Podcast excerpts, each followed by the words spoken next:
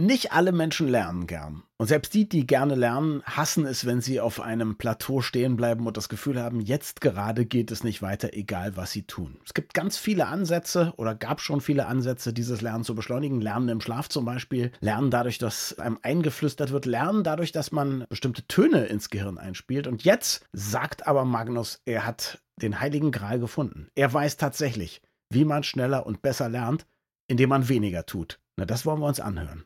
Viel Spaß. Das Gehirn und der Finger. Was in unseren Köpfen und Körpern so vor sich geht. Ein Podcast mit Dr. Magnus Heyer und Daniel Finger. Also Magnus, ich habe nun wirklich in den letzten zehn Jahren mir redlich Mühe gegeben, endlich mal Gitarre spielen zu lernen.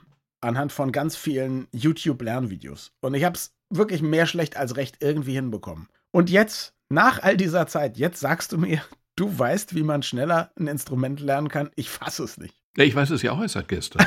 Warum? Weil es eine Studie gibt, eine neue Studie, die mhm. etwas, was wir schon im Kern schon sehr, sehr lange wissen, auf charmante Weise untermauert hat. Mhm. Die Studie besagt ganz kurz gefasst und Kurze Studien sind ja einfach die besten. Die haben Probanden eine Kurzmelodie gegeben mit vier Tasten. Okay. Und der Unterschied war einfach nur der, dass sie diese Melodie, diese ganz kurze Melodie lernen sollten. Einmal hat man eben sie immer wiederholen lassen und einmal hat man dazwischen zehn Sekunden Pausenzeiten eingeführt. In diesen Zeiten sollten Sie nur auf einen Punkt starren. Sie sollten nicht versuchen, sich an eine Melodie zu erinnern. Das Bewusstsein hatte frei. Mal eine dumme Frage, weil du sagst eine Pause dazwischen. Wo zwischen? Zwischen einmal Melodie spielen, zwischen 20 Mal Melodie spielen, zwischen eine halbe Stunde Melodie spielen? Wenn ich das richtig gelesen habe, dann haben die nur 10 Sekunden jeweils geübt und dann 10 Sekunden Pause gehabt und dann wieder geübt und Ach. dann Pause gehabt. Die Probanden, die die Pause hatten, da gab es zwei ganz erstaunliche Dinge. Das eine Erstaunliche war, dass man dann wirklich sehen konnte, dass die ganz schnell deutlich besser wurden als die anderen, die diese Pause nicht hatten, sondern durchgeübt haben. Also mhm. die anderen haben nicht Sudoku gemacht, sondern die anderen haben durchgehender geübt. Die haben also eigentlich länger geübt als diese hier.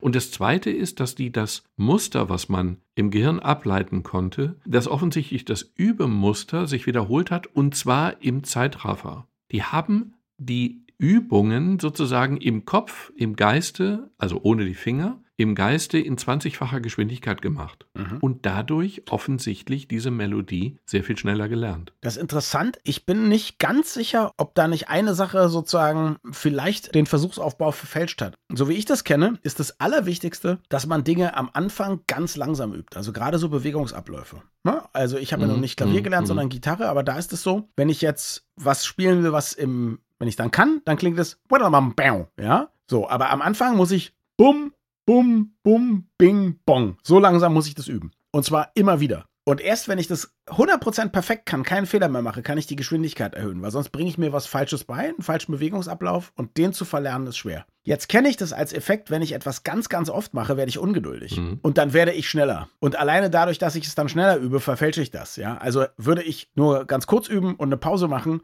hätte ich vielleicht auch ein anderes Übungstempo. Das klingt jetzt nicht so, als ob sie die Geschwindigkeit dessen, was man da macht und wie man spielt, auch noch berücksichtigt hätten bei der Übung, sondern es gibt nur einmal mit Pausen, einmal ohne Pausen. Ne? Haben sie ganz sicher nicht. Diesen Effekt kenne ich natürlich auch. Bei mir war das dann mhm. aber didel, didel, didel, Okay, ja. Grauenhaft. Grauenhaft und auch ganz langsam. Und, und nervig, ja. Ja, für ja. so schnelle Leute für wie die, uns. Für die zufällig anwesenden Eltern und Geschwister. Und die letzten drei Takte sind da gar nicht so leicht, fand ich jedenfalls. Mhm. Nein, das eine schließt das andere ja nicht aus. Stimmt. Und natürlich lernst du langsam. Aber ich finde diese zwei Effekte schon sehr, sehr erstaunlich. Also es ist schon lange bekannt, dass man sozusagen, wenn man Dinge wiederholt, wenn man also dem Gehirn lange Zeit gibt, etwas zu verdauen. Auch drüber schlafen kann ein solcher Vorgang sein. Das kannst du nutzen im Sport oder wo auch immer, dass du also wirklich einen Bewegungsablauf trainierst und dann mhm. dem Körper Ruhe gönnst. Vor allen Dingen eben nicht im Körper, sondern im Geist, im Gehirn, was ja ein Teil mhm. des Körpers ist. Und das Gehirn trainiert das. Dass das allerdings in so kurzen Intervallen sinnvoll zu sein scheint. Also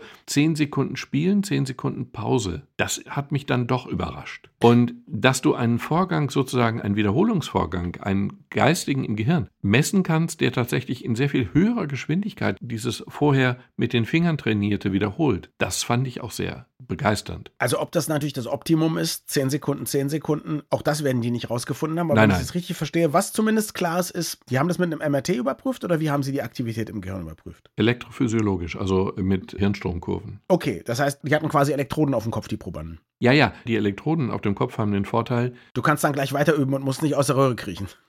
Ja, das, no, nee, das würde so Wissenschaftler nicht stören. In der Röhre machen die alles. Okay. Also Klavier und okay. Orgel spielen mit Füßen ohne weiteres. Du musst den Kopf relativ ruhig halten. In der Röhre hat es auch schon Sex gegeben, also aus wissenschaftlichen Okay. Gründen. Aber es ist so, dass das Kernspinnen bei allem Charme den Nachteil hat, dass es relativ langsam ist. Es muss Prozesse aufaddieren, um sie überhaupt sichtbar zu machen. Das ist fantastisch in der Aussage, aber nicht wahnsinnig schnell. Und Mhm. das EEG ist eher eine räumlich grobe, also die Hirnstromkurven sind eher räumlich grobe Messmethoden, aber zeitlich quasi in Echtzeit. Also da kannst du Vorgänge in Teilen von Sekunden abbilden. Das kannst du im Kernspinnen ausdrücklich nicht. Wenn ich das richtig verstanden habe, ist das so, ich mache etwas, also zum Beispiel vier Tasten spielen Mhm. und dann ja. mache ich Pause und in dem Moment, wo ich Pause mache, macht mein Gehirn das weiter quasi, aber in zigfacher Geschwindigkeit. Ja, was ja auch dann den Lerneffekt erklärt. Also in Normalgeschwindigkeit bist du begrenzt durch die schiere Bewegungsgeschwindigkeit der Finger. Mhm. Und wenn das Gehirn diesen Vorgang quasi simuliert, also ohne die Bewegung der Finger, einfach nur die Kombination, die Muskelbewegungskombination, dann kann man das eben sehr viel schneller machen. Und das tut das Gehirn ganz offensichtlich. Du darfst aber nicht versuchen, jetzt die Melodie zu erinnern. Dann läuft es in Echtzeit. Nur in Mhm. Echtzeit ab. Aber wenn du eben gar nichts tust, wenn du auf ein Kreuz starrst oder dummes Zeug denkst, was damit nichts zu tun hat, dann geht es schnell und dann geht es offensichtlich irgendwie auch effektiv. Finde ich total spannend. Was mir bisher schon immer klar war, und ich glaube, das ist ja auch eine Sache, die man schon lange weiß, ich weiß nicht, ob man den Effekt schon nachgewiesen hat, aber zum Beispiel, dass es viel effektiver ist, zehn oder auch nur fünf Minuten pro Tag zu üben, als einmal in der Woche eine Stunde oder anderthalb. Ne? Dass das wahrscheinlich auch aus dem gleichen Grund, dass wenn man dann eine Ruhephase hat, das Gehirn das dann eben auch selbstständig einüben kann. Genau, der Ausdruck heißt einfach Spacing. Spacing heißt, Mhm. glaube ich, einfach Platz schaffen zwischen Übereinheiten oder wie auch immer dieser Begriff gemeint ist. Das ist total neu. Das wurde beschrieben von einem gewissen Hermann Ebbinghaus, Mhm. 1885 in seinem Aha, Buch okay. über das Gedächtnis, Untersuchungen zur experimentellen Psychologie. Also daran ist überhaupt nichts neu. Nicht? In der Medizin haben wir so gelernt mit Karteikärtchen. Ne? Also die guckst du dir an und dann legst du sie auf Wiederaufnahme morgen und dann legst du sie auf Wiederaufnahme in zwei Tagen und so. So lernt man effektiv. Also nicht 60 Minuten lernen, sondern 6 mal 10 Minuten lernen an sechs Tagen. Das ist tatsächlich das Effektivste. Aber dass dieser Vorgang sozusagen auf der Sekundenebene auch gilt, das hatte mich sehr überrascht. Was ich übrigens super interessant finde, ist, zumindest was ich an mir selber beobachtet habe, das hat vielleicht nicht so mit Spacing zu tun, aber wir haben ja schon mal darüber gesprochen, wie Sportler sich zum Beispiel auf Sport vorbereiten, indem sie das Ganze visualisieren, im Kopf ganz genau durchgehen, was Mhm, sie machen. Und genau. dass das auch echtes Training ist. Bei mir ist das zum Beispiel so, beim Gitarre spielen ist es mir jetzt noch sehr plastisch in Erinnerung. Wenn ich mir ein Video angeguckt habe, wo einer was erklärt, was ich noch nie gemacht habe, konnte ich da auch nicht wirklich was mit anfangen, weil ich nicht wusste, wie sich das anfühlt. Mhm. Wenn ich mir aber was angucke, eine Variante von etwas, was ich kenne, dann kann ich das im Kopf mitmachen, obwohl ich mir nur ein Video angucke. Und habe dann quasi schon halb geübt, bevor ich dann das erste Mal zur Gitarre greife. Genau. Und noch extremer ist es bei einem meiner Söhne, der jetzt Motorradfahren gelernt hat. Und der hat, bevor er die erste Fahrstunde gehabt hat, hat der monatelang Motorradvideos geguckt, wo Leute erklären, wie man das macht. Und hat mir auch erklärt, dass er immer ganz genau im Kopf versucht hat, mitzuschalten und die Kupplung zu ziehen und so weiter und so fort. Also er hat, versucht, jeden Schritt mitzumachen, obwohl er nur vor einem Video saß und nicht auf dem Mhm. Motorrad. Und er hat so wahnsinnig schnell fahren gelernt und ist auch jetzt, wo er seinen Führerschein hat, so ein unfassbar souveräner Fahrer, dass es fast gar nicht zu glauben ist. Ja, aber da habe ich diesen Effekt noch mal viel stärker gesehen. Ja, das gibt es ja auch bei Musikern. Ich weiß nicht, wer das war. Ich glaube, Rob Rubinstein oder wer auch immer der Mhm. Pianist, der zum Beispiel im Flugzeug auf dem Weg zu einem Konzert schlicht und einfach das gesamte Konzert im Kopf gespielt hat. Mhm. Vielleicht sogar mehrmals im Kopf gespielt hat. Das setzt voraus, dass er es schon mal gespielt hatte. Man kann also nicht das normale Üben ersetzen durch das Üben im Kopf nur. Aber man kann es ergänzen durch das Üben Mhm. im Kopf. Nicht ganz sicher bin ich mir in einem anderen Bereich. Also Weitspringer oder so, die beschreiben das, dass sie also wirklich einen Sprung oder einen 400-Meter-Lauf oder so wirklich immer wieder genau ablaufen lassen, sodass es dann am Ende genau so auch stattfinden Mhm, muss. mhm. Was ich nicht weiß, du fechtest doch. Ich habe mal eine Zeit lang gefochten. So muss man es sagen. Ja, Okay, genau. du fochtest, Ich du ficht. fochtest doch. Genau. Du Ich fuchtelte, doch. richtig. Und genau. Ich weiß nicht, ob das auch geht bei Sportarten, bei denen du einen Gegner hast. Weil da hast du ja dann einen Teil, den du dir nicht vorstellen kannst, weil du kannst deinen Bewegungsablauf ja nicht ungestört durchziehen, weil du musst ja reagieren auf dein Gegenüber. Kann man Fechten im Kopf trainieren? Das stimmt. Nun habe ich den großen Vorteil, ich habe ja kein Sportfechten gemacht, ich habe ja Theaterfechten gemacht. Und wir hatten zwar eine Technik, wo wir auch mit Partnern und nicht choreografiert, also ich wusste nicht, was Mhm. der Gegner macht sozusagen, aber wir zumindest haben tatsächlich immer die gleiche Bewegung eingeübt. Also, ne, es gibt Okay. ja dann die verschiedenen Positionen, also du schlägst eine Septim oder so auf einen bestimmten Punkt oder eine Quart, also entweder du greifst dort an oder du parierst dort, also zum Beispiel rechts neben deinem Körper, links neben deinem Oberkörper oder rechts neben deinen Beinen oder links neben deinen Beinen. Dafür gibt es dann verschiedene Bewegungen und die kann man tatsächlich und sollte man auch immer und immer und immer wieder üben, um die möglichst präzise durchzuführen. Mhm. Und das kann man sehr, sehr gut im Kopf machen. Also Fechten ist im Grunde eine Art von Paartanz mit Säbeln. Genau, und ich würde sagen, natürlich, ich kann mir vorstellen, dass es beim Sportfechten ähnlich ist, nur dass natürlich dann ein, na klar, da hast du dann einen Gegner, der größer ist oder der kleiner ist und da musst du das nochmal anpassen, ja. Aber dennoch leben ja solche Sportarten auch davon, dass man ganz schnell, fast reflexartig auf Dinge reagiert. Also das ist vielleicht auch interessant für dich, was ich am Anfang nicht mir vorstellen konnte. Das Prinzip des Fechtens ist ja, dass du, wenn du die Hand nur ein ganz kleines bisschen bewegst, dann bewegt sich ja die Spitze deiner Waffe, und zwar jetzt egal ob Degen, Florett oder Säbel,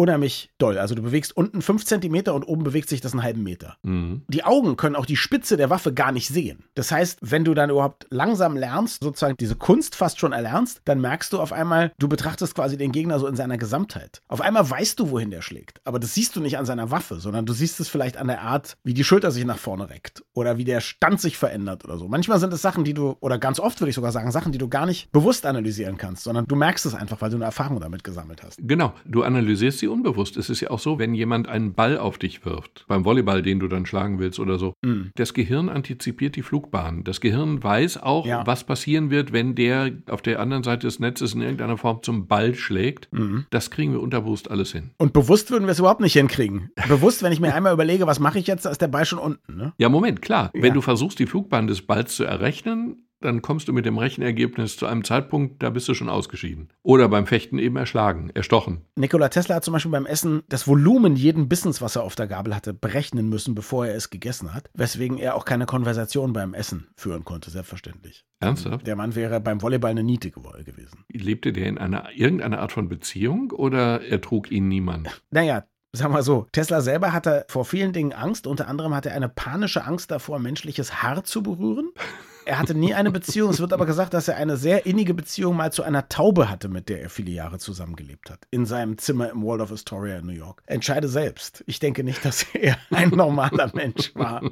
Aber er war ein Genie. Er war ein Genie, da hast du recht. Genies gibt es eben nicht in der geglätteten Version. Die gibt es dann eben nur mit Nein. Ecken, Kanten, an denen man sich die Finger verletzt, wenn man ihnen zu nahe kommt. Vielleicht an der Geschichte, und das hat jetzt mit Lernen überhaupt nichts zu tun, aber es ist schön, man wollte ihm mal einen Preis verleihen und dann kam er nicht. Und dann ging man los ihn suchen, weil man sich gefragt hat, ist er zu spät, hat er den Ort nicht gefunden. Und man fand ihn auf den Stufen der New York Library, die Arme ausgestreckt, entrückt zum Himmel schauend, offensichtlich in Trance und über und über mit Tauben bedeckt, wie Franz von Assisi.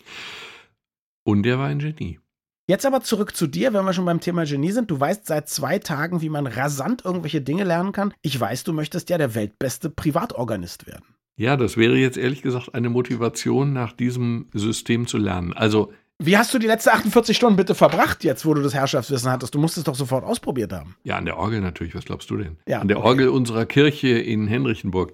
Um jetzt eine Sache ganz kurz wieder einzufangen, bevor das jetzt Leute wirklich einen Bitte. falschen Hals bekommen. Also, diese sekundenlangen Pausen mit dieser eingeschränkten Versuchsanordnung Mhm. deuten ganz stark an, dass du tatsächlich schneller lernst, vielleicht sogar deutlich schneller lernst, wenn du im Unterricht bei was auch immer für Vorgängen, die du lernst, motorisch oder auch vielleicht Vokabeln oder was auch immer, Mhm. dass du tatsächlich schneller lernst. Es ist kein Wundermittel, was dich oder mich in diesem Fall vom Laien zum sofortigen Superorganisten machen wird. Und man muss auch irgendwann länger lernen als zehn Sekunden am Stück, muss man auch sagen. Man muss dann auch mal das Stück ganz spielen und dann Pause machen. Muss man vermutlich auch tun, aber vielleicht ist das ein Trick, der dann doch überraschend effektiv ist. Zumal das nicht nur bei einer Handvoll Probanden so der Fall war, sondern mhm.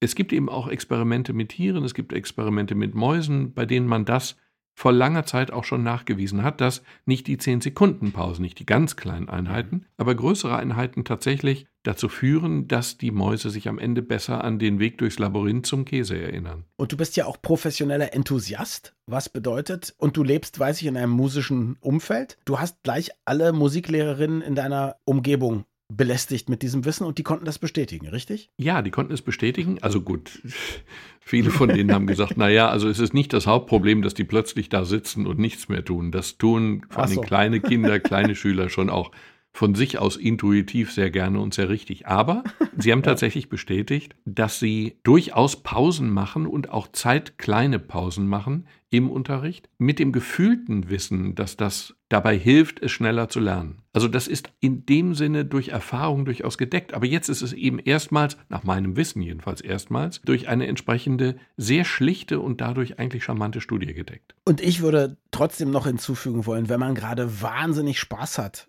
bei einer Sache, dann ist es auch egal, ob es etwas optimaler gelernt werden kann, wenn man alle zehn Sekunden Pause macht, dann spielt man halt sein verdammtes Lieblingslied eine halbe Stunde am Stück. Und dann ist das auch gut. Und dann gibt es ja auch diese Art von, diesen schönen Begriff von Flow, dass du dich irgendwie so hinein begibst in etwas, dass du die gesamte Außenumgebung nicht mehr wahrnimmst und dass du dann wirklich, wirklich in dem Stück oder in dem Fechtkampf oder in der Sprachübung plötzlich eintauchst und zu Hause bist und einfach glücklich bist und diesen Zustand zu unterbrechen wäre natürlich völliger Schwachsinn. Wir lernen auch, wenn wir aktiv lernen. Die Aussage ist eben einfach nur, wir lernen dann auch erstaunlich effektiv in den Phasen zwischen dem aktiven Lernen. Und das ist, finde ich, eine interessante Botschaft. Dann ab an die Orgel. Sofort. Danke fürs Zuhören und bis zum nächsten Mal. Wir freuen uns immer über Feedback an mail.gehirnfinger.de.